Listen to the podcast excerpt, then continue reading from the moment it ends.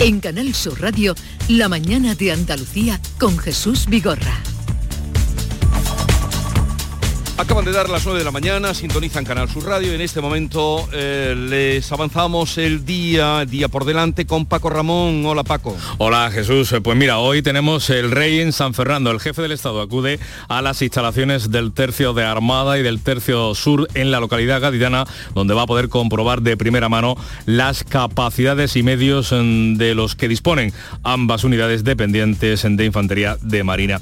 Esto después de que el, luz, eh, de que el Congreso haya dado luz verde a la reforma del Código Penal y de las leyes que afectan al Poder Judicial. El Tribunal Constitucional va a decidir el lunes sobre los cambios que le afectan gracias a los recursos del P P y Vox. Y el Consejo General del Poder Judicial ha retrasado, no al lunes, sino al martes, el pleno para elegir a sus candidatos a ese órgano, al Tribunal Constitucional. Los conservadores buscan frenar la entrada en vigor de la reforma del Gobierno que cambia la mayoría cualificada por una simple.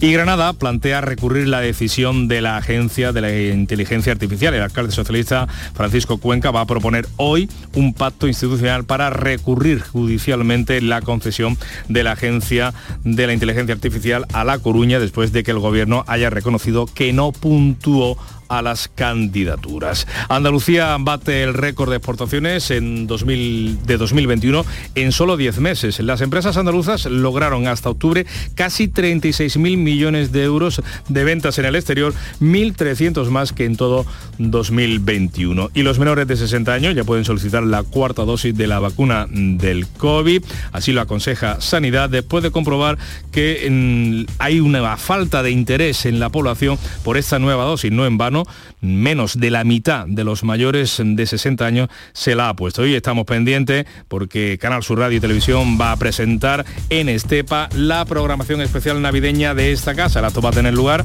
en la Casa de la Cultura de la localidad sevillana, desde la que Canal Sur va a retransmitir las campanadas de fin de año. Hoy, por fin, conoceremos quién van a dar esas campanadas. Eso ocurrirá en Estepa a partir de las once y media. Eh, Canal Sur Televisión, Canal Sur Radio y RAI eh, estarán atentos a ese acontecimiento. Bueno, estamos desde la Fundación Cajasol. Luego de hablar con nuestros compañeros y nuestros colegas en la tertulia, eh, entraremos ya en el Belén Viviente, que dicen es el más grande que se ha instalado. Belén Viviente, dicho yo, no. No, Belén. Belén. Belén, sin viviente. Sin vida, ¿no? Bueno, la vida la ponéis vosotros.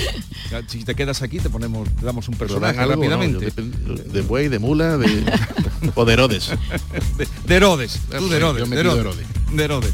Eh, luego Luis Garduño te da un papel y te coloca en sí, el... Italia, el traje. Porque eh, eh, las figuritas son un tamaño también eh, espectacular. Belén, que está en la Fundación Cajasol, abierto, eh, creo que a partir de la a partir de esta hora ya abren para, para colegios. Eh, seguimos desde aquí, hablaremos también con Agustín Ruiz Robledo y vamos a, a hacer ya lo que nos queda de la mañana de Andalucía desde la Fundación Cajasol.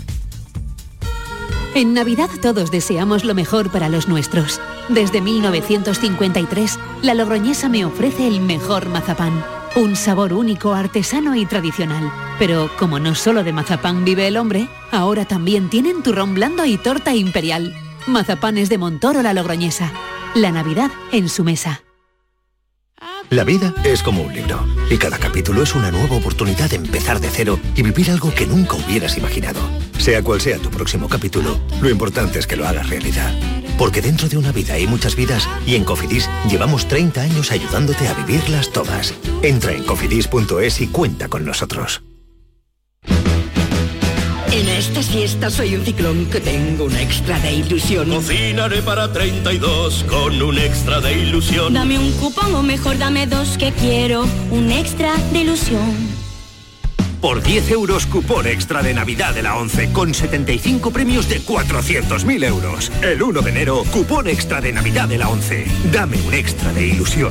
A todos los que jugáis a la ONCE, bien jugado. Juega responsablemente y solo si eres mayor de edad. En cofidis punto es puedes solicitar financiación cien por cien online y sin cambiar de banco. O llámanos al nueve cero cero, ochenta y cuatro, doce, quince. Cofidis, cuenta con nosotros. Canal Sur Radio. ¿Sabías que Solarrica es para todos los públicos? Ven, aprovecha las ofertas de este mes y compra como un profesional. Envíos gratis a partir de cincuenta euros. Estamos en el Polígono Industrial Aeropuerto y en solarrica punto com. Compra sin salir de casa. Dime, escúchame, ¿dónde quedamos para comer? Pues estuvimos el otro día en el barrio de Santa Cruz por salir por el centro y no veas cómo comimos en la hostería del Laurel. Te voy a dar una pinceladita. Una chacina en condiciones con un jamón bueno, la ensalada de tronco de bonito espectacular, pescadito frito, pero bien frito, las croquetas caseras del chef. Pero vamos, que lo tengo claro. Dentro de la hostería, tranquilos y bien atendidos de sevillanas maneras. Ea, pues ya me has liado. Voy a reservar en el nueve cinco cuatro, veintidós, cero dos noventa y cinco, que ya vamos tarde. Pregúntale al Giraldillo, esta es la... Recuerda, Hostería del Laurel, Plaza de los Venerables, Barrio de Santa Cruz. No te preguntes qué puede hacer la inspiración por ti. Pregúntate qué puedes hacer tú para encontrar un hueco en tu agenda y venir a descubrir el nuevo Kia Sportage. En versión de combustión, híbrida o híbrida enchufable. Luego, con él, ya saldrás a buscar la inspiración. Y durante este mes llévate tres años de mantenimiento gratis. Solo en la red Kia de Sevilla. Abríguese y luzca este invierno con Peletería Lonus, Sevilla. En Peletería Lonus tendrá todo tipo de prendas y pieles a precios inmejorables. Descubra nuestras chaquetas de piel desde solo sesenta y nueve euros. Arreglamos, transformamos y confeccionamos a medida con la mayor calidad. Estamos en Méndez Núñez diez, ahora con horario ininterrumpido de diez a ocho y media. Peletería Lonus, más de veinte años a su servicio. Bienvenido al Club de los Soñadores. Antoñito Molina en Sevilla. El cantante gaditano que está arrasando con su nuevo single, El Club de los Soñadores, presenta el dieciocho de marzo en Fibes su nueva gira. Es que te quiero, te quiero, te quiero y te voy a... Ven y disfruta de la magia del directo de Antoñito Molina en Sevilla. Entradas ya disponibles en fibes tickets punto es. Humor, ingenio, música en directo, entrevistas. Todo lo tienes en el show del Comandante Lara. Y te esperamos los domingos en la medianoche para que disfrutes de la radio más original y divertida. ¡Vas a flipar! ¡Síguenos! El show del Comandante Lara. Este domingo en la medianoche. Canal Sur Radio. La radio de Andalucía. La mañana de Andalucía con Jesús Vigorra. Con Amalia Bulnes, Javier Rubio, Carlos Navarro Antolín, Eva Kaili, que se ha dado a conocer, ya la conoce todo el mundo, la vicepresidenta del Parlamento Europeo, está detenida, eh, de momento pues eh, a ver cómo acaba todo eso, por el dinero que, que ha recibido de Qatar, el Qatargate y tal, pero la traigo por otro tema, porque para una vez que se utiliza la mitología griega, pues no sé si está muy acertada. Ha dicho, no me convertiré en Ifigenia. Ifigenia, que fue eh, pues la, la hija sacrificada de Agamenón eh, para que eh, pudiera eh, Artemisa, la ira Artemisa, eh, pues prohibió que hubiera viento y, y pudiera navegar. Entonces, no me convertiré en Ifigenia. ¿No sorprende un poco? Lo hice en el Congreso de los Diputados y la gente cree que es una clave de ordenador, una Artemisa y demás. No molestos, no miran en Google, ¿eh? Vamos, yo eso hay que agradecerle, la referencia pues siempre es bonito, ¿no? O sea, que tú le agradeces a, a Kaili. La cultura, hombre, clásica, sí. Claro, es que yo creo que siendo griega como es, pues que, está que, en su... Perdón. Es lo mejor que ha dicho. Lo claro, que ella viene a decir lo mejor es que, que ha dicho, eh, pura, ¿no? Sí, Ifigenia eh, fue pedida en, en, en sacrificio, ¿no? Para, sí. No, no, entonces, bueno, ella, y ella, sacrificada. Y sacrificada, quiero eh, ofrendada. Sí, lo que ella, lo que ella viene a decir es que ella sí, sí, sí, sí, sí, que ella va a tirar de la manta, entiendo yo, ¿no? Que no se va a sacrificar de la manta y lo otro. Man... tu, tu interpretación es que va a tirar de la manta, pero sí, yo este... entiendo que sí, que ella que ella no va a quedar aquí y, y, como única culpable y sacrificada, y, señal, claro, y va a empezar a señalar, y porque entiendo, ¿eh? entiendo que no será la única. Yo yo me imagino que, claro. que cuando Bueno, pues cuando uno acepta un soborno, se intenta sobornar eh, también a, a, más, eh, a más personas, a más políticos. Algunos habrán eh, caído en la tentación, otros no, pero bueno, yo creo que lo que ella viene a decir es que, eh, que, hay, que hay más eh, implicados en, el, en esta trama del sí, Qatargate. Se, ha, se habla también llaman. de que Marruecos bueno, también, como tal, eh, o gente de Marruecos está implicada. ¿Cómo veis este asunto tan... tan de momento tan... no hay un euro español comprometido, lo cual para ser positivo ya es un éxito. Lo segundo, de después esta de, nos libramos. De, esta, de momento nos libramos. Lo segundo, que efectivamente todo indica que esto va, que hay más, y iremos sabiendo más, lo cual es muy triste, totalmente ya en serio, porque después del golpe a Europa, del Brexit, que fue un golpe, ahora viene este asunto de, de corrupción en, el, en, la, en, el, en las entrañas de la Unión Europea, en el Parlamento. Y claro, los, esto es campo de cultivo para los euroscépticos, ¿eh? Y los, no están los tiempos para que Europa se debilite. Mira, hablaba... esa estructura, ¿eh? Ca- a, a, eh, recojo el hilo de Carlos, que, eh, que es muy interesante, eh, porque hablaba Javier al principio de quién, quién gana, quién pierde con todas estas cosas, y pierde eh, los populismos, y pierde los extremismos. En el caso de corrupción de Europa, efectivamente, ganan los euroscépticos. En el caso de España, igualmente, pues gana la demagogia, lo de ¿para qué vamos a creer ya en las instituciones? Ganan los que quieren dinamitar las instituciones, peligro, peligro, y la democracia. Entonces, estas cuestiones son tremendamente terroríficas para mm. el, el crédito de las instituciones y para, para, para la salud de la vida democrática, por estas cosas que dice Carlos, es verdad. El, el populismo aquí ahora mismo tiene, eh, eh, se le está dando de comer eh, continuamente con este tipo de con este tipo de, de actuaciones que, que nos las estamos mereciendo, ¿eh? Porque a fin tampoco, de cuentas los políticos son nuestros representantes. Tampoco hay mucha pasión por Europa en la calle, ¿no? Nunca, no, ¿no? Ni no, cuando va bien. ¿No? Yo para mí, pero siempre pero, es una garantía, ah, para mí lo Carlos. Es, para mí lo es. Es pero una que la garantía. Gente no tiene la el paraguas europea, de Europa es una garantía Europa, al final, absoluta. Una, una institución que hasta día de hoy era blanquísima, inmaculada, impecable. Y una garantía. Garantista. Y, bueno, pero también era insípida, inolora, incolora, ¿no? Porque el Parlamento Europeo... Había hablado. Está allí, bueno, claro, discutiendo unos debates una garantía, y después sí, no, y en la mí, calle no, no se aterrizaban las leyes, ¿no? Que sí, la Comisión Europea, el, el largo brazo o el Consejo de, eh, de la Unión Europea sí tiene... Mmm, pero bueno, que viene Europa y dice eh, tal y nos cuadramos, sí, quiero decir, no está en el debate diario, Europa, claro. Europa, el término así en general, claro, el Parlamento ah, era, digamos, la institución menos... Eh, no vertebra nada de Europa, ¿eh? La Europa te vas a vertebrar. Menos reconocible por, por, sí, por la, por la Champions, el Camino de Santiago, los Erasmus, eso que vertebra Europa.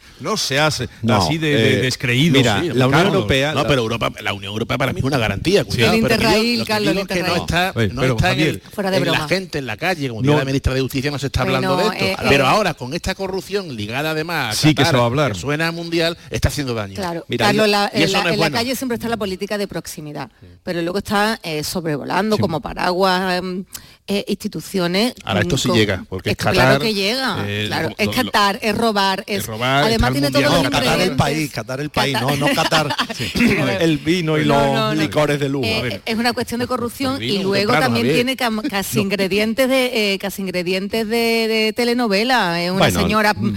m- eh, presentadora de informativos en su país, una periodista... Grupo socialista, por eh, cierto. Sí, grupo socialista, grupo eh, socialdemócrata. A ver, no, mm, mira, guapísima, la, en fin. Tiene la, todos los ingredientes para que nos haga daño. La corrupción es un mal que corroe por dentro las instituciones.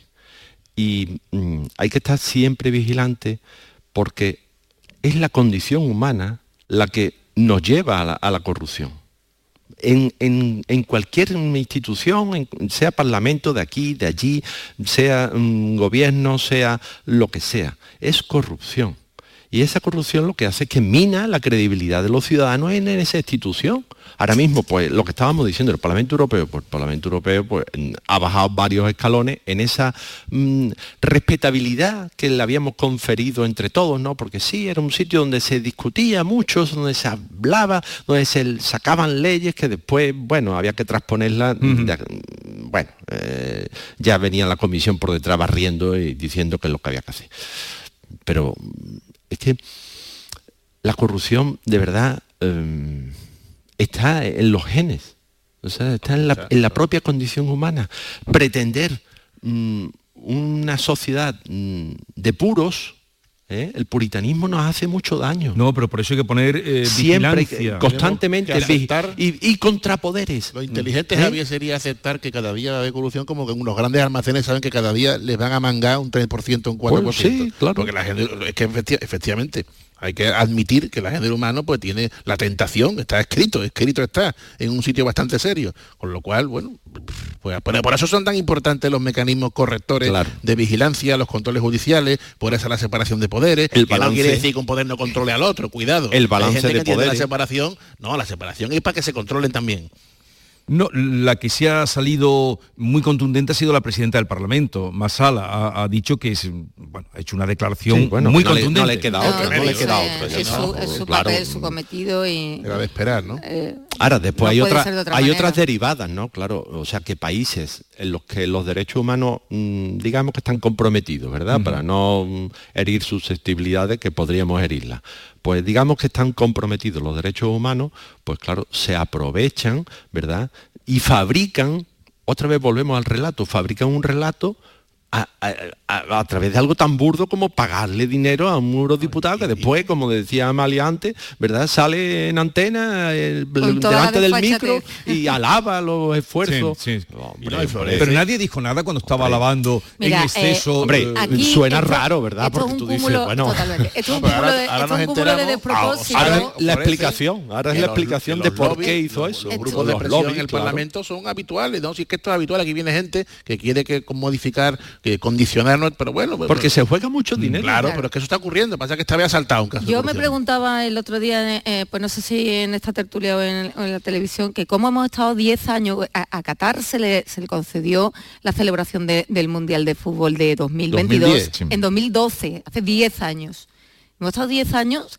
mirando para otro lado, diez años en los que eh, se ha estado construyendo, eso sí que ha sido eh, una, un, una construcción express en un país sin tradición deportiva, sin infraestructuras, sin grandes estadios, sin capacidad para, para, albergar, para albergar perdón, eh, un mundial, Dinero. con montones de muertos, con unas inversiones multimillonarias, eh, con montones de, de operarios muertos y los que nos han muerto en régimen de semiesclavitud para, para sacar eso adelante en un tiempo récord, y nadie ha dicho nada. dos mil diez, y ahora yo me preguntaba por qué, en por qué, ¿no? Dice Qatar ahora que nos rasgamos las vestiduras. Y en dos años lo consigue. Lo consigue. Y, y ahora se está viendo por qué, claro. Mm. Y ahora estamos descubriendo. Mucho dinero. Qué. Dinero. Eso ha sido, bueno, empezando por el, el Rubiales, Luis Rubiales, pero, y empezando por aquí, por todo, todo el Bill Metal. Es, esto el Bill Metal. También un tirón de orejas para la FIFA y para la Federación Española. Pero seguirán, ¿eh? Seguirán ahí. Bueno, hombre, por favor. Mundiales, invierno. Otra cosa, ¿qué os parece la actitud o...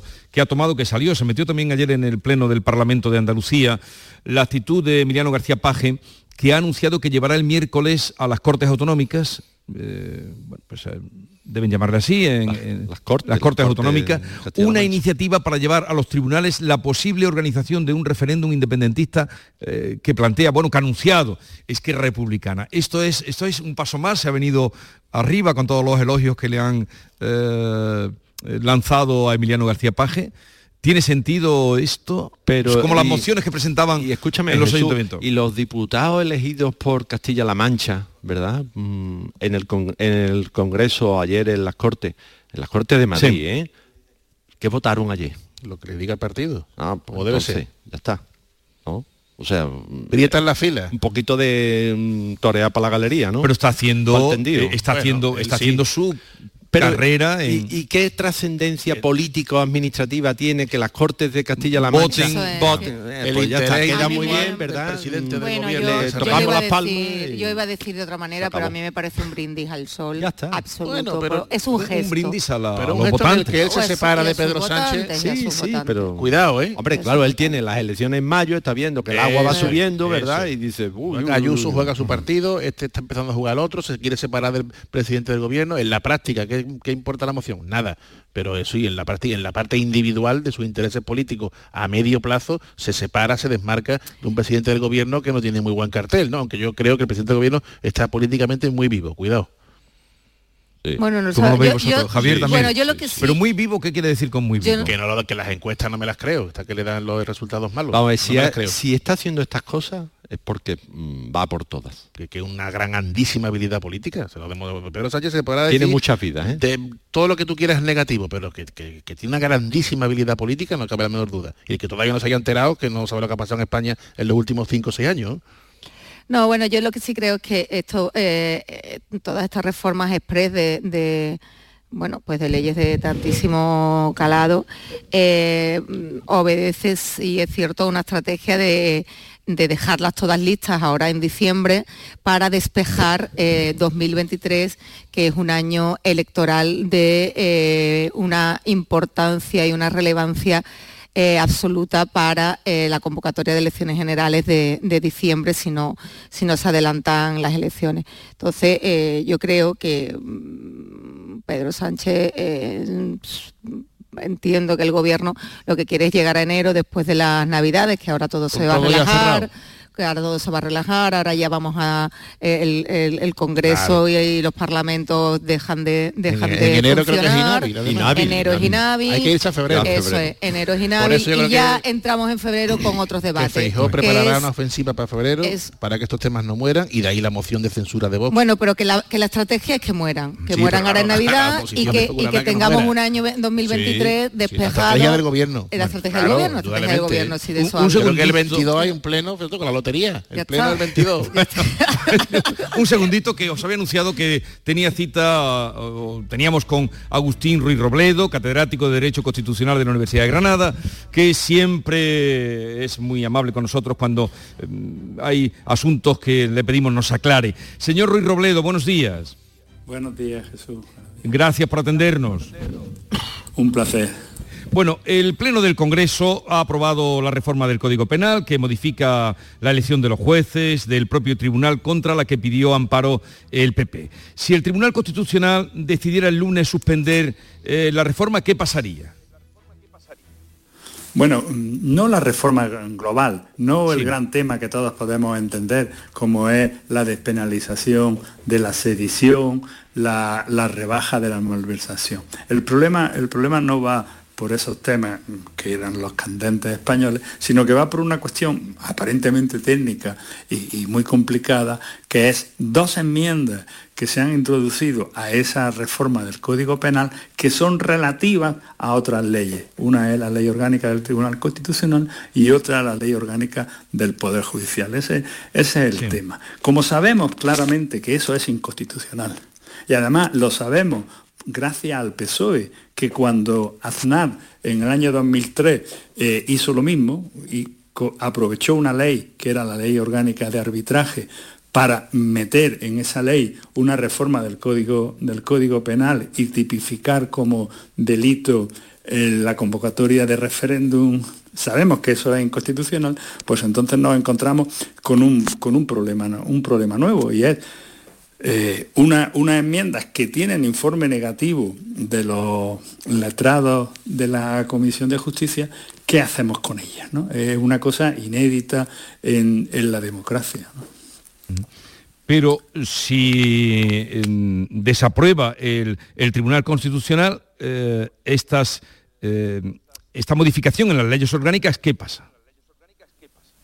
Bueno, si, si, si ordena que, que no se sigan tramitando sí. esas dos enmiendas, no, no las cuestiones, real, realmente es que no debe pasar, no debe pasar nada, porque el, na, nada importante me parece a mí. ¿Por qué? Pues porque el P S O E puede presentarla como proposiciones de ley y tramitarla por esta vía de urgencia, de tal manera que en dos meses están aprobadas otra vez.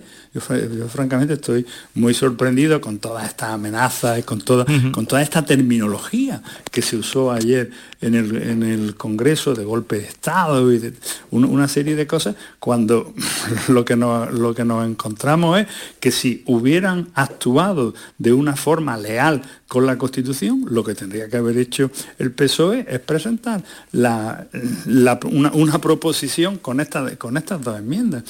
Insisto, o sea, que usted cree que estamos que... hablando de, de dos meses más o dos meses menos, ¿no? Que usted cree que lo que hizo mal fue eh, eh, la presión que metió y el atropellamiento a la hora de eh, querer cambiar esas leyes, ¿no?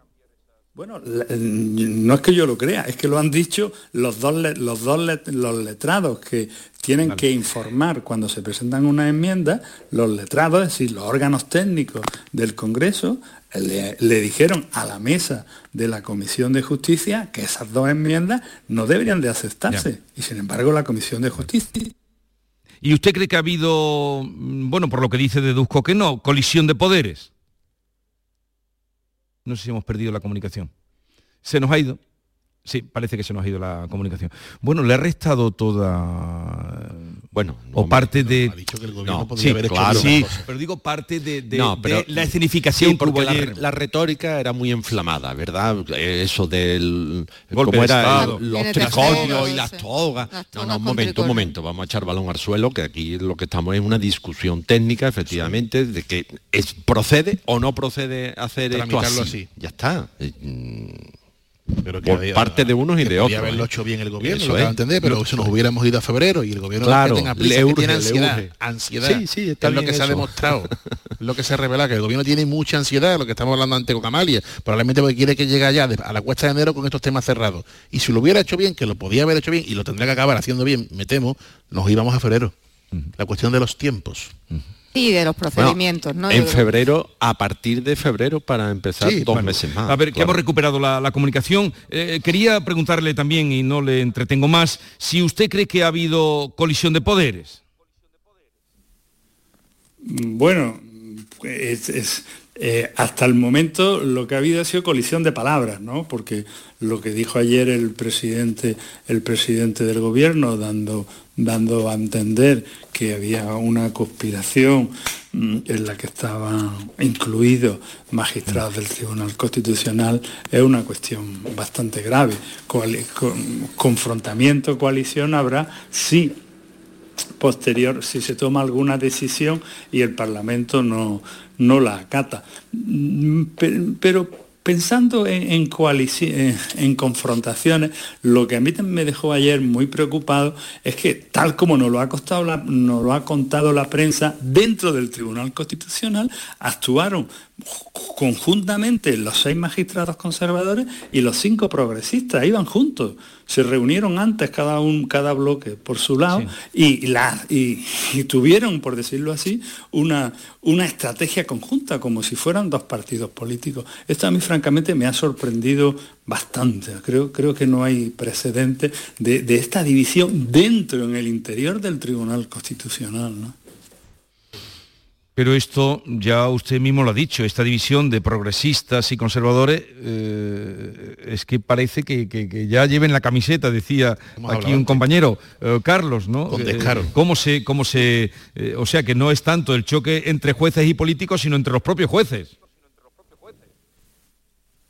Sí, así, así, lo, así lo he visto yo.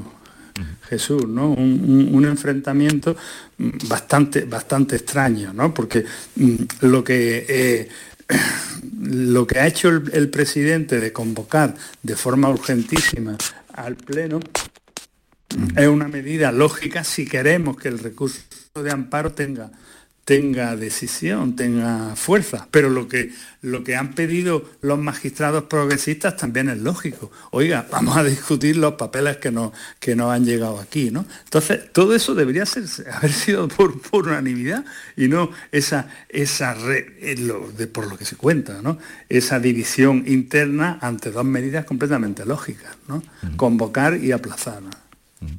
A lo mejor lo que hay es que renovar cuanto antes sí, pero... el Poder Judicial. Sí, bueno, la, la, la nieve, pregunta que yo creo que cabe aquí es que cómo, cómo se sale de, de Claro, de ¿cómo esto? se arregla esto? ¿Cómo se arregla esto? No sé si hemos perdido una conexión. ¿No ¿Está conectado? Ah, sí, sí, sí, está usted sí, conectado. No, estoy, usted, ¿qué, sí. ¿qué, qué, ah, ¿Esto cómo pues, se arregla? Pues, pues le estoy dando... No, me quedo sin palabras, me quedo sin palabras porque no sé muy bien, no sé muy bien cómo se arregla.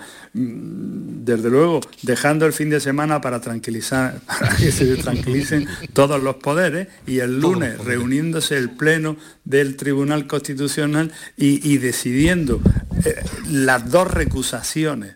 las dos recusaciones que hay y intentando que la decisión, sea la que sea, sea por unanimidad, ¿no? O, o, o con una fractura que no sea seis a cinco, ¿no? Que, mm. que es lo que yo veo que, que está minando el prestigio del Tribunal Constitucional. Es decir, en la medida en, la medida en que creo que técnicamente las decisiones son fáciles, los magistrados deberían de tomarlas por unanimidad, ¿no? Bueno, pues eh, muchas gracias. No sé si queréis decirle algo más al señor Ruiz Robledo. Que... Si tiene esperanza en la unanimidad, porque la verdad es que no... Si usted cree que se puede no, alcanzar... No lo parece, ¿no? Lo bueno, yo, yo soy parroquiano de la Virgen de la Angustia y, y aquí le tenemos mucha fe, ¿no? Bueno, pues entonces, eh, pero... Pues recemos a la Virgen de la Angustia. Y el domingo es el Día de la Esperanza, pues esperemos.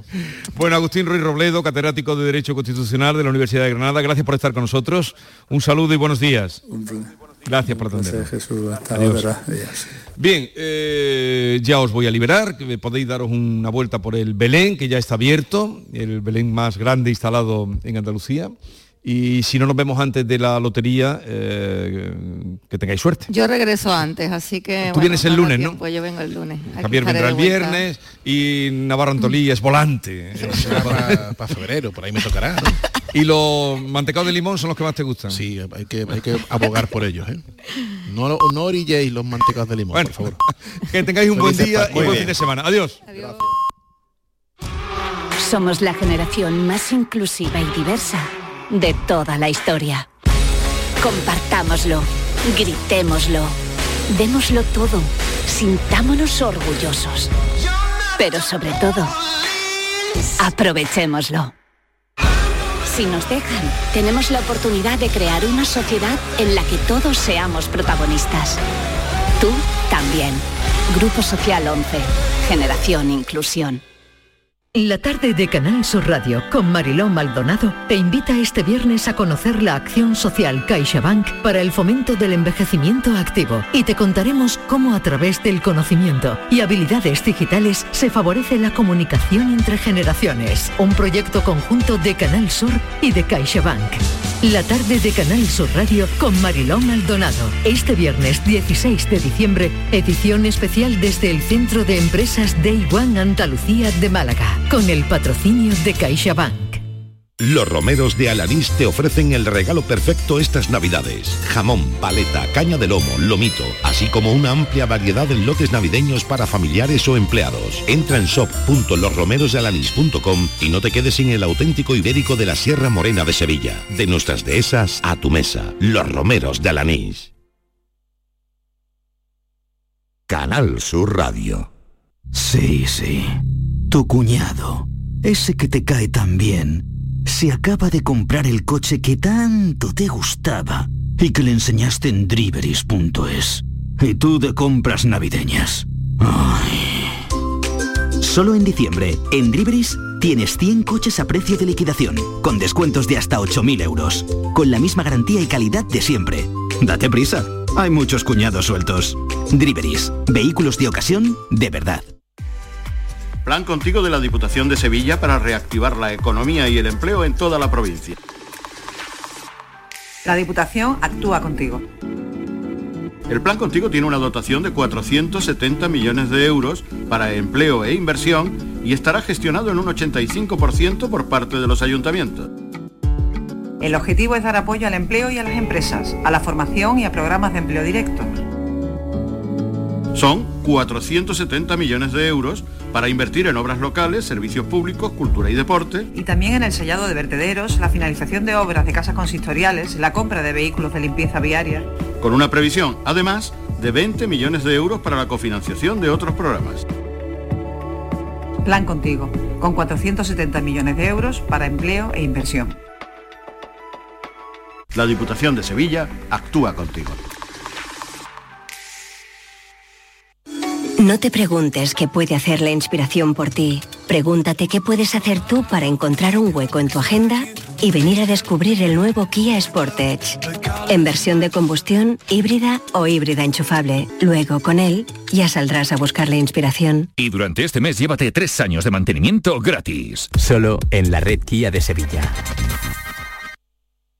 El podólogo es el profesional cualificado para el diagnóstico de las patologías de los pies. Por su formación, está capacitado para el tratamiento de tus pies con plantillas adaptadas a medida y de forma personalizada. Además, con una amplia variedad de materiales que se adapten a las necesidades de cada paciente en función de su edad, actividad física o alteración. No pongas la salud de tus pies en manos de cualquiera. Colegio de Podólogos de Andalucía. En Mariscos Apolo te ofrecemos los mejores productos del mar congelados, seleccionados de diferentes caladeros del mundo para llenar tu negocio esta Navidad. A tus clientes les encantará nuestra selección de mariscos y pescados como el langostino y pulpo entre una gran variedad. Encontrarás todo lo que buscas en Mariscos Apolo. Además, te ayudamos a impulsar tu negocio con el Club Apolo. Inscríbete en club punto mariscos apolo punto com.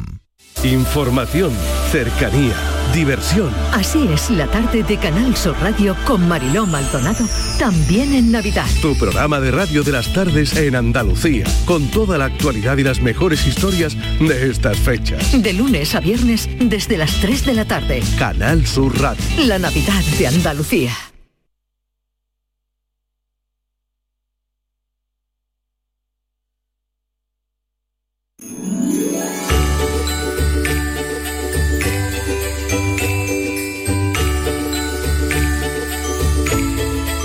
Esta es La Mañana de Andalucía con Jesús Vigorra, Canal Sur Radio.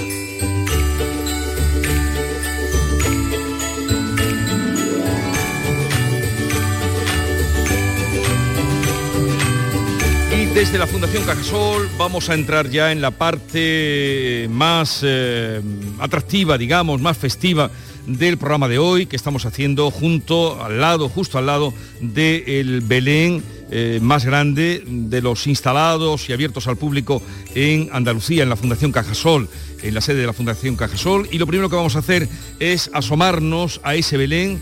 Eh, David Hidalgo ya está paseando entre el Belén, precisamente con el creador y autor eh, que ha dirigido esa instalación, Luis Garduño. Adelante, David. Buenos días, Jesús. Pues sí, paseando y embelesado, porque como bien dices, es uno de los belenes más grandes de Andalucía. Son doscientos veinte metros, a donde alcanza mi mirada, sigo viendo el, el trasfondo de este Belén, que realmente está inspirado en pueblos andaluces. Y estoy junto a su creador, como has dicho, el belenista Luis Garduño, que lleva muchos años haciendo esto y que lleva, Luis, dos semanas intensísimas, porque para montar esto, ¿cuánto tiempo te has llevado? Eh, prácticamente de dos a tres semanas, y de montarlo que in situ, trabajando después interiormente muchos meses. cuatrocientas figuras, se puede ver por los tres costados, es decir, que eh, adopta uno diversas mm, perspectivas para verlos, ¿no? Tiene unos treinta y tantos metros de recorrido para el público, que no son pocos. ¿Qué destacarías de este, de este precioso Belén, Luis? Bueno, tú has dado pie a decir que este año nos hemos inspirado en, en pueblos andaluces, como indudablemente no puede ser mejor aquí en nuestra zona, pues que mejor que inspirarnos en Andalucía.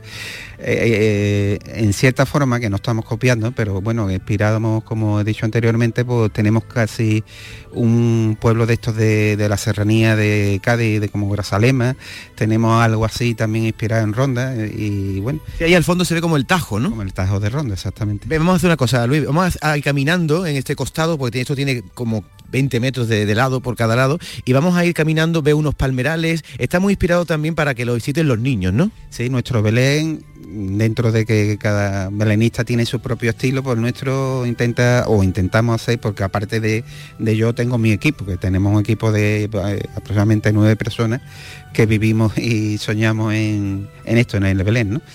Eh, nos llevamos todo el año pensando e intentando para el año siguiente pues sorprender a nuestro público, que son los niños. Entonces, por eso eh, nuestro Belén es, como he dicho anteriormente, es muy sencillo, es muy popular, pero al mismo tiempo muy rico de, en detalle. El perrito, el gatito, el detalle, aparte de las cosas y de las escenas principales, como la Anunciación, la Natividad, pero Es en el, nos encanta. Si veis, aquí hay unas bandejas para el público, para que los padres suban a los niños. La arena se repasa constantemente, porque los niños quieren tocar el Belén. Y yo creo que y yo vivo, mi ilusión del Belén es porque yo a este Belén de Cajasol vine con mi padre de la mano. ¿Cuántos años llevas aquí haciéndolo? Yo llevo aproximadamente veintidós, veintitrés años. Mira, Jesús, se ha hecho de noche. Mientras hablaba con, con Luis Garduño, eh, era de día, porque ya sabes tú que esto tiene un juego de iluminación tremendo, esto parece un campo de fútbol, como se ha hecho de noche ahora en Belén, y llegamos a, a, al Rey Baltasar, que va a montar un elefante. Le... Sí, bueno... Eh, como te he dicho, el Belén, es, la inspiración es libre, ¿no? Entonces, pues, desde, desde el caballo a la cabalgata de los Reyes Magos, pues pueden ir en sus caballos tradicionales, o también a caballo o en elefantes, como se suelen representar. Ven, vamos acercándonos al, al, al Belén, al nacimiento, y mientras me vas contando, mientras vemos pasar al lado nuestra los camellos, los pastores, aquí un señor que está cojo con una pata coja. ¿Cuántos niños suelen pasar por aquí cada mañana? Eh... Aquí, digamos, eh, aproximadamente unas cuatro mil personas diarias. cuatro mil personas diarias. Estamos a punto, Jesús, de recibir ya el primer colegio, porque hoy hay varias eh, eh, esperándose, pero ven, Luis, vamos a coger la esquina, es que el Belén, como hay que eh, tiene tres costados, cogemos la esquina y llegamos al nacimiento. Me parece una, una maravilla el nacimiento que está aquí. ¿Qué representa? ¿Qué es lo que puedes destacar del nacimiento, Luis? Pues aquí lo que tenemos es la, la Epifanía del Señor, lo, los Reyes Magos adorando al Niño Jesús. Y tenemos el pequeño detalle este año que hemos puesto a la Virgen y a San José, que están limpiando o bañando al Niño Jesús. La Virgen está como recibiéndolo con una toallita para empezar a secarlo. O sea que cada año vais, vais introduciendo pequeños detalles para que no sea siempre igual, ¿no? Esta, esta colección, que como ha dicho anteriormente, oscila sobre unas cuatrocientas piezas, pues todos los años se hacen figuras nuevas. Y bueno, y vamos intentando incrementarla, que pues cada año intentamos que esto sea más. Jesús, cuando yo he entrado aquí he visto este Belén impresionante, lo que más me ha llamado la atención, digo, bueno, esto no entra por la puerta, ¿cómo puedo ver yo, eh, cómo se puede imaginar uno el montaje de este Belén? Cuando veo allí al fondo la torre de Belén, que como tú me dices está inspirada en Grazalema, pero eso no entra por la puerta, es decir, que lo montáis antes en otro sitio, lo desmontáis. Sí, hombre, nosotros trabajamos, eh, digamos, en una nave grande, y vamos poquito a poco inspirándonos y haciendo. Ten en cuenta que aquí hay aproximadamente en construcciones más de cien construcciones, que venimos poquito a poco con la furgoneta nuestra y los medios nuestros de transporte y los vamos aumentando, y después el mismo Belén aquí te va inspirando también y se va mejorando sobre las primeras ideas que tomas. Ahora, si quieres, Jesús, pues le puedes preguntar lo que quieras a Luis, pero mi pregunta última, Luis, es que ¿qué le has pedido a los Reyes Magos? Porque tú también eres un niño. Yo soy un niño principalmente. Pues lo... por lo menos que no nos vuelva a pasar lo de estos años anteriores, la pandemia, y bueno, y salud para que podamos seguir trabajando y que Cajasol nos siga dando esa fuerza para poder seguir trabajando en nuestra inspiración, que es el Belén. Sí, Jesús, gracias, Luis. Te, te, te. Nos iremos acercando al Belén, dentro de un momento empezarán ya a llegar los niños y vamos a saludar a quien nos acoge hoy en su casa, la mañana de Andalucía, en la Fundación Cajasol, que es Antonio Pulido, presidente de la Fundación Cajasol. Eh, Antonio Pulido, presidente, buenos días. Hola, buenos días. Han sido dos años en los que no se ha podido abrir este Belén grande, inmenso, que se recorre, no sé cuántos visitantes eh, es la previsión que tienen eh, en aras de los anteriores. No, aproximadamente pasarán por aquí, al Belén solamente, no solo de todas las actividades, al Belén solamente unas cien mil personas. ¿Unas cien mil personas? Sí, porque él ha dicho unos cuatro mil personas diarias, hay cuatro mil en días normales, pero hay días que llegamos a casi seis mil personas. Bueno, el Belén que ha retomado mmm, también la, eh, en fin, la posibilidad de ver lo que no lo hubo los años. Es un Belén inmenso, sí, es no, un Belén es... de doscientos cincuenta metros de superficie, con una altura de cinco metros, una volumetría extraordinaria, y yo creo que Luis Garduño y su equipo ha hecho un extraordinario trabajo este año. Bueno, pues ya saben que pueden venir hasta el día, hasta el mismo día cinco por la mañana, creo que es cuando, cuando está abierto, todos los días. Eh, Y hay belenes también de la Fundación Cajasol en otras sedes que tiene en Andalucía. Vamos a recordarlo. Sí, tenemos Belén en Córdoba, que además está inspirado en Medina Sahara. Ha hecho la Asociación de Belenistas también de allí de Córdoba, un médico muy especializado, y es fantástico, a mí me encanta. El de Cádiz también es un, la ha hecho la Asociación de Belenistas de allí de, de Cádiz, y otro que tenemos en, en Huelva, también extraordinario. Los tres, junto con este, este es de mucha mayor dimensión, son unos belenes extraordinarios. Y yo creo que una gran parte de la Navidad en estas ciudades, eh, eh, de la Navidad, gira en torno a las actividades que organiza la Fundación Cajasol desde hace muchos años a través de sus gozos de diciembre, ¿no? Mm-hmm. Porque los gozos de diciembre es como llaman a todas las actividades que organizan en torno a las Navidades. Efectivamente. ¿Qué supone esta, esta fecha y esta época del año para la Fundación Cajasol? Hombre, este es nuestra, nuestro prime time, es decir, es nuestra eh, época donde más actividades desarrollamos en todas nuestras sedes, donde más presupuesto gastamos y donde volcamos, echamos de alguna forma la casa por la ventana desde hace muchos años. No solo digo aquí en Sevilla, sino en, en muchas provincias de Andalucía, principalmente en aquellas que tenemos sede, y no solo son los belenes, sino todo lo que va acompañado de música, de talleres, de talleres de cocina, de talleres infantiles, de muchas actuaciones. Este año hemos tenido, bueno, a María José Santiago, a María del Monte, a Ana de Caro, a muchas artistas, a Laura Gallego, que han actuado pues en diferentes sí. sitios, Teatro de Córdoba, eh, Catedral de Cádiz, este mismo Teatro de, de Cajasol, en muchas zonas. Pues hombre, queremos traer esa alegría y ese espíritu navideño pues por toda Andalucía, ¿no? Hablando de espíritu navideño, acaba de salir el, el C D, el disco que la Fundación Cajasol lleva haciendo, bueno, son muchos años, antes de que existiera incluso la Fundación Cajasol, siguió esa tradición del de disco Así canta Nuestra Tierra, nuestra tierra por Navidad. En Navidad. Este año cumplimos cuarenta años. Así cuarenta canta Nuestra Tierra por Navidad. Disco. disco que se le ha encargado María del Monte, que luego estará por aquí y que estamos escuchando. Este es el disco. Y quiero en este momento aprovechar para eh, dar cuenta del concierto que va a tener lugar el próximo día veinte, el próximo martes, en el Teatro Maestranza de Sevilla, en el que van a estar junto a María del Monte, eh, Soto, artistas. Laura Gallego, Esperanza Fernández, eh, Mercé, José eh, Mercé. José Mercé, y que es a beneficio de la Fundación Alalá. Alalá. Efectivamente, hacemos, como llevamos también varios años haciendo, hacemos un gran concierto eh, aquí en Sevilla, en el Teatro Maestranza, que tiene una capacidad de dos, casi dos mil personas, y siempre lo hacemos también a beneficio de alguna organización, en este caso es la Fundación Alalá, los niños de la Fundación Alalá, que como muchos saben es una fundación que se dedica un poco a ayudar a, a niños en exclusión social en las tres mil viviendas de Sevilla, que lo hace a través del... del cante y del baile principalmente. Ellos van a actuar también en este extraordinario concierto y yo lo que animo a todos eh, es a que compren su entrada, ya quedan muy pocas, eh, pero todavía quedan algunas en el Teatro Maestranza, sabiendo que todos los beneficios que se recauden en este concierto y en estas actuaciones irán a, a favor de la Fundación Alalá, que es a favor de la exclusión social. Sí. Vamos a tener luego a María del Monte y algunos de los niños de los que eh, de la Fundación Alalá que van a cantar, porque algunos van a participar allí junto a esos artistas, pues son niños que van integrando a través de la música y a través del arte. Bueno, eh, aprovechando que estamos con Antonio Pulido, presidente de la Fundación Cajasol, el otro día eh, fue nombrado académico de honor de la Real Academia de Ciencias, Bellas Letras y Nobles Artes de Córdoba. Y sé, eh, presidente, que pronunció eh, su discurso sobre transformaciones producidas y nuevos retos del sistema financiero español. Y ahí me gustaría un poco que nos apuntara a, a cuáles son esos nuevos retos del sistema financiero español. Si nos puede...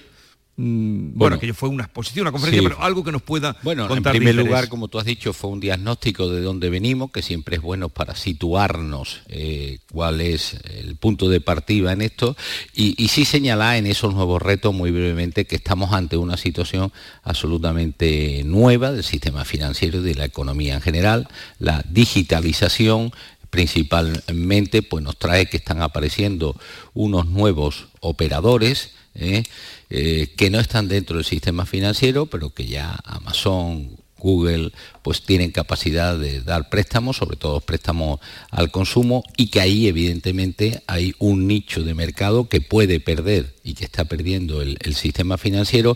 Y yo apuntaba de alguna forma que son instituciones evidentemente con una fortaleza económica importante, pero que no están reguladas como sí están los bancos por el sistema financiero, por el Banco de España o por el Banco Central Europeo. Por tanto, ahí hay una cierta eh, competencia desleal de alguna forma y que evidentemente el proceso, eh, el proceso que hemos vivido durante este tiempo, que han caído pues aproximadamente, que por otra parte creo que es eh, lógico, más de un treinta por ciento de oficinas y algo similar de empleados en los últimos seis siete años, pues nos da un nuevo modelo, menos oficinas, oficinas mucho uh-huh. más grandes, donde las operaciones se van a hacer todas vía digital, vía ca- cajero, y donde la cercanía con el cliente va a ser eh, de otro tipo. Por tanto, ahí sí es verdad también, en la parte positiva, que tenemos que tenemos un sistema mucho más fuerte, mucho más saneado y con una capacidad, digamos, que de aguantar las tormentas que hemos, que las tenemos muy recientes, mejor que en otras épocas. Sí, y puede ser una tormenta esta subida que va a haber, bueno, que está habiendo del precio del dinero, que va a repercutir sobre las hipotecas. ¿Puede ser eso también una no, tormenta? Yo, yo creo que eso no es una tormenta, eso volver a la normalidad. Lo que yo creo que era una cierta normalidad es que hemos tenido tipos negativos durante casi una década o durante casi siete años. El sistema financiero está pensado pues para que el dinero valga dinero, es decir, el depositante quiere que se le pague por sus depósitos, pero al mismo tiempo tú tienes que cobrar también uh-huh. eh, por ese dinero que prestas. Yo creo que eso es, de alguna forma, no es una tormenta, creo que es volver a la normalidad. Esta subida de tipos de interés está encardinada principalmente mmm, eh, con otro objetivo, que es reducir de una forma sí, drástica la inflación. la inflación. Yo creo que hay que hacerlo, es decir, es eh, un mal. Eh, si la subida de los tipos es un, es un mal, eh, digamos que es un mal menor, porque es verdad que es un mal porque eh, reduce, constriñe eh, la actividad económica, eh, pero por otra parte quitamos un elemento que es la fiebre del ser humano. Esa inflación es un elemento que de alguna forma hay que corregir. Ayer hubo subida de tipo y yo creo que, como anunció la presidenta del Banco, Euro, eh, del, del Banco Europeo, eh, va a seguir, va a seguir, pues digamos los americanos sí, sí, van todavía va a subir, por delante de nuestra, mano, eh. por, por lo menos todavía en un par de subidas más, y yo creo que de alguna forma son necesarias porque digo que lo importante es controlar la inflación en estos momentos. Y desde su condición también como patrono de Funcas, que pertenece a la Fundación de, de Cajas de Ahorros, eh, ¿qué situación económica es la que se presenta para en España? Hablemos de, de España, o si quiere concretarlo en Andalucía para el año dos mil veintitrés. Pues mira, yo, yo soy un poquito más optimista que hace un par de meses. Eh, yo creo que la situación podemos tacharla pues de que no podemos, no tenemos unas expectativas muy optimistas, pero creo que tampoco hay que ser eh, ni mucho menos muy pesimistas. La economía se va a restringir un, un poco, vamos a ver las consecuencias que eso tiene. El sistema financiero todavía no está viendo que tenga una mora, una morosidad como consecuencia uh, de esa crisis, y creo que no va a tener un impacto en el empleo eh, muy fuerte, eh, y además el, el último informe, informe también eh, de Funca. Vamos a seguir teniendo eh, sectores locomotoras, como va a ser eh, por supuesto el turismo, y no va a caer de una forma espectacular la, la, la construcción. Por tanto, yo soy optimista, y además comparativamente dentro de esta situación, que no es excepcionalmente buena, eh, España está en unas condiciones, digamos, mejores que el resto eh, de Europa. Las previsiones de crecimiento para el año que viene, aunque son reducidas, pero está, Alemania ya está mm. en, en recesión. Por tanto, yo en eso soy optimista, y estoy todavía más optimista en Andalucía. Creo que Andalucía se está convirtiendo y se va a convertir, ya lo es, pero cada vez más, en un sitio recesionista de inversiones. Es decir, uh-huh. el inversor ve un sitio bueno, bueno, un sitio donde va a tener un retorno sus inversiones. Bueno, eh, eh, ojalá y sea así. Sí, tú, tú sabes que los economistas lo único que hacemos bien es predecir el pasado, por tanto todo lo que hablemos de esto... Pero ojalá es así eso que nos avanza. Un momentito, porque nos vamos a asomar a otra parte de esta gran manzana, como eh, se definió cuando se amplió la Fundación Cajasol, la manzana, la gran manzana cultural, porque hay otra exposición, además del Belén. Hay otra, siempre hay aquí exposiciones, pero nos vamos a acercar a la que se refiere eh, a lo que se ha extraído de las clausuras, ¿no? Una magnífica exposición este bueno, año. Pues ahí está la primera el... vez que salen muchas la, obras que no han salido nunca de, no los, han salido de, nunca, la clausura, de los, de los conventos, conventos de clausura de Sevilla. Eh, pues vamos a asomarnos con David Hidalgo, que está precisamente recorriendo esa exposición. Adelante, David. En, enseguida estoy ahí, pero es que me he encontrado aquí con el primer grupo de niños que ha llegado. Hola chicos, buenos días a todos. Buenos días. Del Instituto Albert Einstein de Sevilla, de Pinomontano, de primero de la ESO. Bueno, ¿a ti qué es lo que más te ha gustado del Belén? A mí lo que más me ha gustado ha sido el detalle impresionante que hay, sobre todo el castillo de Rey Herodes. El castillo del Rey Herodes. A ver, esta chica de aquí, a ver, ¿a ti qué te ha gustado más? A mí lo que más me ha gustado ha sido la casa, la figura en sí, todo general. ¿Y a ti? A mí lo que más me ha gustado ha sido el elefante que está en, montado encima el rey Baltasar. Claro, porque tú eres del rey Baltasar. Saludamos también así de pasada a Chabela, no Chabela Vargas, sino Chabela Moreira, que era la profesora de religión, ¿no? De religión católica, sí. Y la actividad era venir a ver el Belén. Venir a ver y a disfrutar de la Navidad.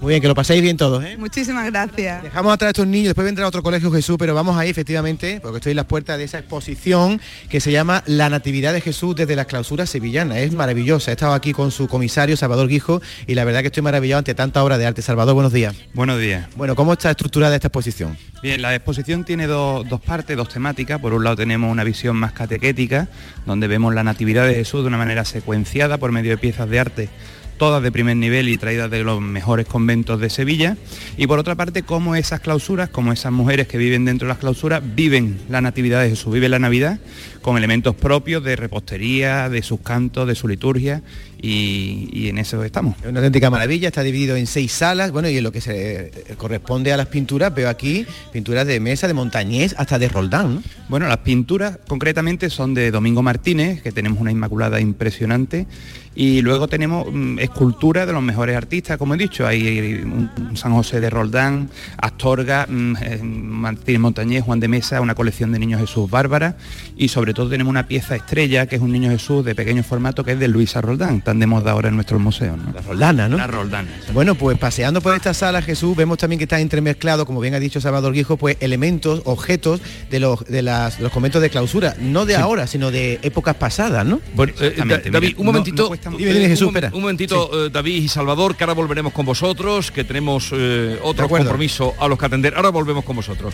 Bueno, Antonio Pulido, presidente de la Fundación Cajasol, gracias por acogernos una vez más, una vez más en su casa. Vamos a ir tratando de enseñarla todo lo que se puede visitar y ver y disfrutar. Muchas gracias por estar aquí un año más que estamos en este magnífico salón de actos y por ayudarnos a difundir todas las actividades culturales, sociales, formativas, de emprendimiento que hace durante todo el año la Fundación Cajasol. Gracias, Antonio. Y hoy estamos haciendo el programa junto a uno de los mayores belenes que se pueden visitar en Andalucía. García Barbeito hace también su particular visita al nacimiento a través de recuerdos y de las Navidades vividas. Querido Antonio, te escuchamos. Muy buenos días, querido Jesús Vigorra. Perversos del nacimiento. Cuando el mundo se me pone difícil de comprenderlo, con problemas, con tristeza, con llanto, dolor y duelo, busco la humilde apariencia de su paisaje eterno. Cuando la lluvia vacía los aljibes de los cielos y todo el campo se empapa y se muestra satisfecho, busco su menudo río y le busco aguas adentro los peces que todavía siguen bebiendo, bebiendo. Cuando las noches se enfrían y encontramos en el fuego la ocasión pintiparada para un ambiente de cuento, busco luces que parecen que arden entre los leños y me acerco a los pastores y hasta creo hablar con ellos. Niño que sigue esperando a la vera de los cerros a que la luz amanezca con un resplandor perfecto. Cuando los hombres se empeñan en el poder y el dinero, en las guerras, las discordias, los odios, los desencuentros, busco las casitas blancas, de corcho, madera o yeso, donde tiembla una luz pura cerca de un bosque sereno, cerca de gente sencilla, artesanos o labriegos, que solamente de paz y amor hablan entre ellos, y les pido sus canciones, pido compartir su techo y su comida de pobre y su corazón abierto. Cuando veo que destruyen con temibles argumentos las más sensatas razones, los principios, los ejemplos, busco un portalito humilde, nieve al fondo, oscuro cielo, lleno de estrellas despiertas en la pequeñez de un pueblo, porque sé desde hace tiempo que si creo firmemente en el invernal misterio, hallo la felicidad al ver que llorando en cueros nos nace el niño Jesús en todos los nacimientos. Canal Sur Radio. ¿Buscas un espacio diferente para celebrar tus eventos? Nuestros barcos son el lugar de celebración ideal para bodas, cumpleaños y reuniones familiares. Sorprende a tus invitados con una experiencia inolvidable con Cruceros Torre del Oro. Más información en el nueve cinco cuatro, cinco seis uno, seis nueve dos o en crucerosensevilla punto com. Plan Contigo de la Diputación de Sevilla para reactivar la economía y el empleo en toda la provincia. La Diputación actúa contigo. El Plan Contigo tiene una dotación de cuatrocientos setenta millones de euros para empleo e inversión y estará gestionado en un ochenta y cinco por ciento por parte de los ayuntamientos. El objetivo es dar apoyo al empleo y a las empresas, a la formación y a programas de empleo directo. Son cuatrocientos setenta millones de euros para invertir en obras locales, servicios públicos, cultura y deporte. Y también en el sellado de vertederos, la finalización de obras de casas consistoriales, la compra de vehículos de limpieza viaria. Con una previsión, además, de veinte millones de euros para la cofinanciación de otros programas. Plan Contigo, con cuatrocientos setenta millones de euros para empleo e inversión. La Diputación de Sevilla actúa contigo. Cinco Océanos, la boutique del congelado, abre una nueva tienda en Sevilla, en Montequinto. Hasta el seis de enero, pechuga de pollo a solo cuatro con ochenta el kilo. Cinco Océanos, especialistas en productos congelados, variedad, calidad y precio con la mejor atención. Pechuga de pollo a cuatro con ochenta el kilo. Ven al nuevo Cinco Océanos de Montequinto, calle Mesina nueve, junto al mercado. Bienvenido al Club de los Soñadores. Antoñito Molina en Sevilla. El cantante gaditano que está arrasando con su nuevo single, El Club de los Soñadores, presenta el dieciocho de marzo en Fibes su nueva gira. Es que te quiero, te quiero, te quiero y te voy a... Ven y disfruta de la magia del directo de Antoñito Molina en Sevilla. Entradas ya disponibles.